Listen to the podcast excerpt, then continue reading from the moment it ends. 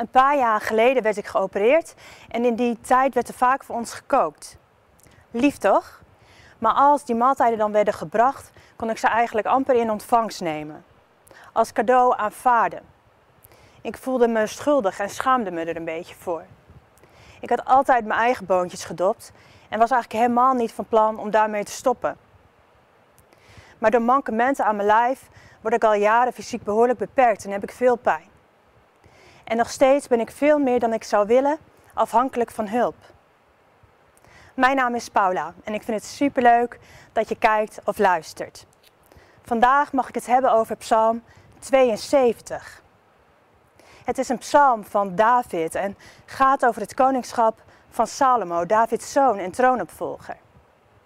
Maar de psalm gaat niet slechts en alleen over Salomo. Hij wijst ook vooruit naar de komst van Jezus en vertelt hoe zijn eeuwig koningschap eruit zal zien.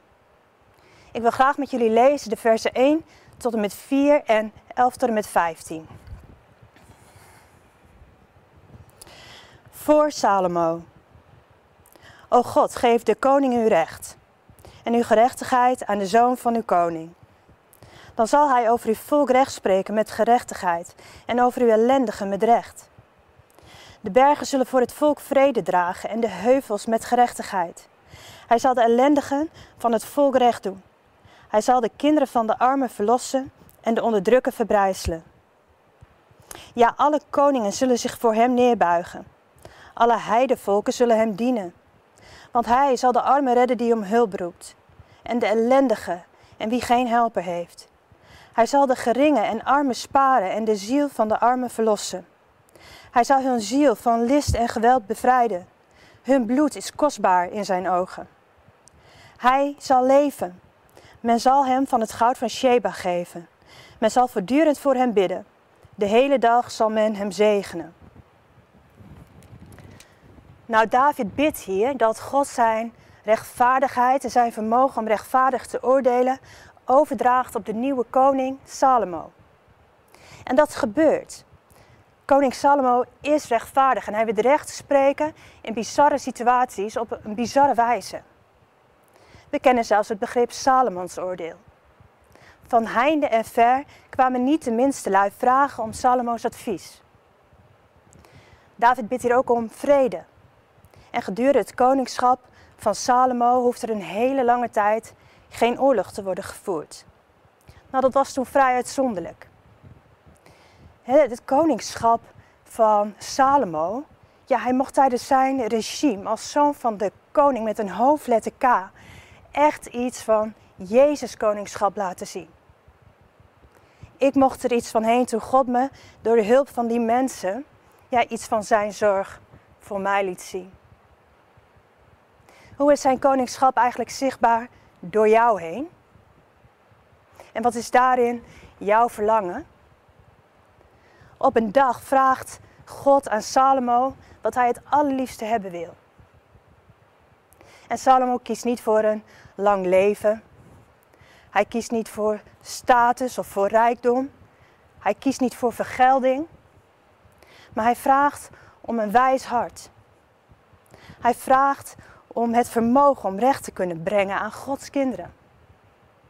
Wat zou jij kiezen als God jou vraagt wat jij het allerliefste hebben zou in dit leven? Ja, het koningschap van Salomo, maar ook eigenlijk het verloop van zijn leven, mocht echt een voorafspiegeling zijn van de Messias. En wij zijn, net als Salomo, dochters en zonen van de koning. Ook wij mogen in het hier en nu iets brengen van zijn gerechtigheid, van zijn vrede, van zijn zorg, van de verlossing en het eeuwig koningschap waarover deze psalm ons zoveel leert. Maar uiteindelijk gaat het mis. Salomo maakt er een zootje van. Zo staat er niet veel geschreven over zijn zorg voor de armen en de onderdrukten. Wat zou er over onze zorg voor hen geschreven kunnen worden? En Salomo eist torenhoge belastingen om van een, ja, allerlei dure bouwprojecten te kunnen bekostigen en van een idioot luxe leventje te genieten. Terwijl hij al zoveel goud heeft dat hij van gekkigheid niet eens weet wat hij ermee doen moet. Hij trouwt, ik weet niet hoeveel vrouwen en bijvrouwen. En ineens staat hij tempeltjes te bouwen voor zo'n Zeus en allerlei andere afgoden, die hij met het trouwen van de buitenlandse vrouwen eveneens in zijn leven toeliet. Simpelweg ongehoorzaam aan God. En ineens dient Salomon niet meer God, maar zichzelf. Hij is dienaar geworden van de verleiding, van zijn afgoden. Jezus' koninkrijk is niet langer zo zichtbaar door hem heen. En het tijdperk vrede komt langzaamaan ten einde. Misschien herken jij dit. We beginnen net als Salomo, vol verlangen, ons hart gericht op Hem, op het hemelse, op het eeuwige koningschap en de verlossing van onze Messias. Maar ineens staan we weer op dat punt dat we zelf, dat onze dromen, onze verlangens, onze financiële zekerheid toch weer te belangrijk zijn geworden. En we hebben alles wat de wereld te geven heeft, ja, te geven heeft, weer geplaatst boven de ander, boven God. We delen minder van onze tijd en van ons geld. En ineens ja, wonden verleidingen toch weer van de gehoorzaamheid aan Hem. Dus dat eeuwige koningschap van deze psalm, ja, toch niet, of, of in ieder geval niet meer zo zichtbaar door ons heen. Nou, hoe kunnen we die visueuze cirkel dan toch verbreken? Nou, dat lukt alleen als we ons identificeren en blijven identificeren met die armen, met de ellendigen, met degene die hulp nodig heeft, van de versen 12 en 14. Hoe rijk je ook bent, hoe goed je het ook doet, hoeveel erkenning je ook krijgt en hoeveel vrucht je ook al hebt gedragen, we kunnen Zijn verlossing en koningschap alleen uitdragen als we daadwerkelijk beseffen dat we het zelf ontvangen hebben. En dat we het nodig hadden en hebben om die te ontvangen. Hij is onze helper en we mogen bij Hem komen voor hulp. Ook als er heel veel goed gaat. Nou, ik wist dit theoretisch wel. Maar in de praktijk bakte ik er dus helemaal niks van. En het lijkt ook in onze cultuur te zitten ja, dat we denken terug te moeten geven wat we ontvangen.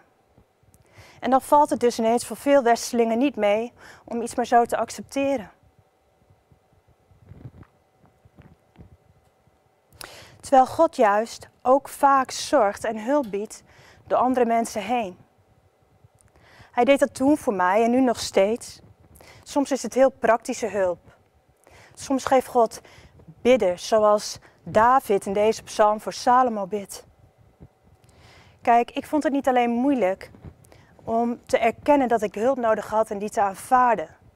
Maar ik had ook zo moeite met het aanvaarden om niet. Ik voelde me zo schuldig omdat ik wist dat ik die mensen niet kon teruggeven wat ze mij gaven. En dat schuldgevoel heb ik ook lang gevoeld naar God toe. Omdat ik Hem niet kon terugbetalen voor wat Hij mij gaf, hoe ik het ook probeerde. Ik wilde niemand iets schuldig zijn. Maar de Messias van deze psalm kwam niet om een schuld op te eisen. Hij kwam niet omdat je niet zondigde of omdat je op eigen houtje al zoveel gepresteerd had en het ondertussen wel verdiende. Hij kwam simpelweg omdat je een helper nodig had. Het is jouw bloed. Het is jouw leven dat zo kostbaar is in zijn ogen dat we over een aantal dagen Pasen vieren. Zomaar om niet. Hij is gekomen als onze helper, als onze redder, als onze verlosser en bevrijder. En hij stierf zodat wij met hem zouden leven. We kunnen zijn verlossing niet brengen als we het zelf niet eerst en telkens opnieuw aanvaarden. Dus laten we vandaag opnieuw voor Hem neerbuigen en Hem eren en dienen met ons leven. Simpelweg door te erkennen dat we Zijn hulp nodig hebben in alles, blijvend, en Hem daarom te vragen. Want juist dan zal ons leven een getuigenis zijn van Zijn eeuwig koningschap en verlossing. Amen.